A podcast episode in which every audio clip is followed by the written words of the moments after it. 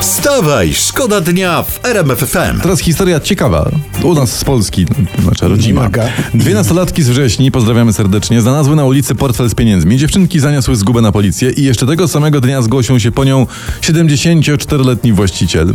Senior przyszedł na komendę z notesem, w którym miał spisane numery seryjne swoich banknotów. I pan odzyskał swoje pieniądze. No, cwania. A, dobre, coś kombinuje. Miał banknoty, ale to dobry pomysł. Ja na wszelki wypadek zrobiłem odbitki w wosku bilonu, który posiadam. Wstawaj, szkoda dnia w RMF FM. Wpis na Twitterze pana Jana i pan Jan pisze tak. Żona przyznała, że się pomyliła, a ja mam rację. Nie wiem, co się robi w takiej sytuacji, pomóżcie.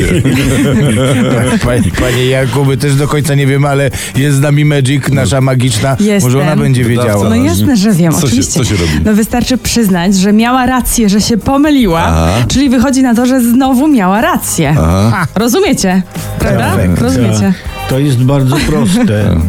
A na przyszłość, panie Janie, pa, panowie w ogóle nie dajcie się tak zmanipulować. Wstawaj, szkoda dnia w RMF FM. Co tam, Mary, dla nas masz? Bo widzę, że tu szperasz po internetach, gdzieś myszkujesz po jakichś Facebookach i innych stronach. Mam, mam taką sytuację, że no bo wiemy to już wszyscy, że rząd wycofał się z programu Mieszkanie Plus. No. E, Prasa to szeroko komentuje, nie jest zaskoczona prasa. Każdy, i, i t- tutaj m, piszą, każdy rząd obiecywał tanie mieszkania młodym i żadnemu się nie udało. No, m- ja się nie dziwię, my się nie dziwimy, nie wiem jak wy. Tanie mieszkanie dla młodych to jest bardzo piękna obietnica. jest. I dotrzymanie tej obietnicy by tę obietnicę no zmarnowało. Dokładnie i nie byłoby Tak. co obiecywać przed kolejnymi następnymi wyborami. Owóż to. Ludzie, naprawdę dobrych obietnic wyborczych się nie dotrzymuje.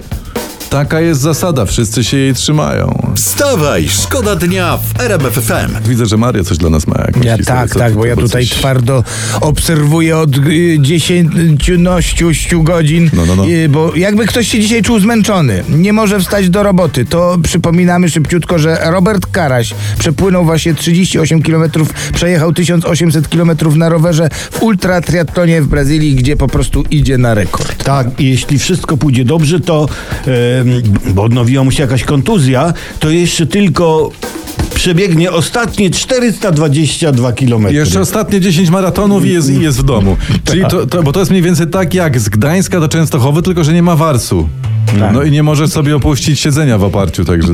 Ale cała reszta jest tak samo. Także kochani, może umówmy się, nie marudzimy, tylko trzymamy kciuki za Roberta, Chuchamy żeby mu, wrócił chuchamy mu pod stópki. Tak jest.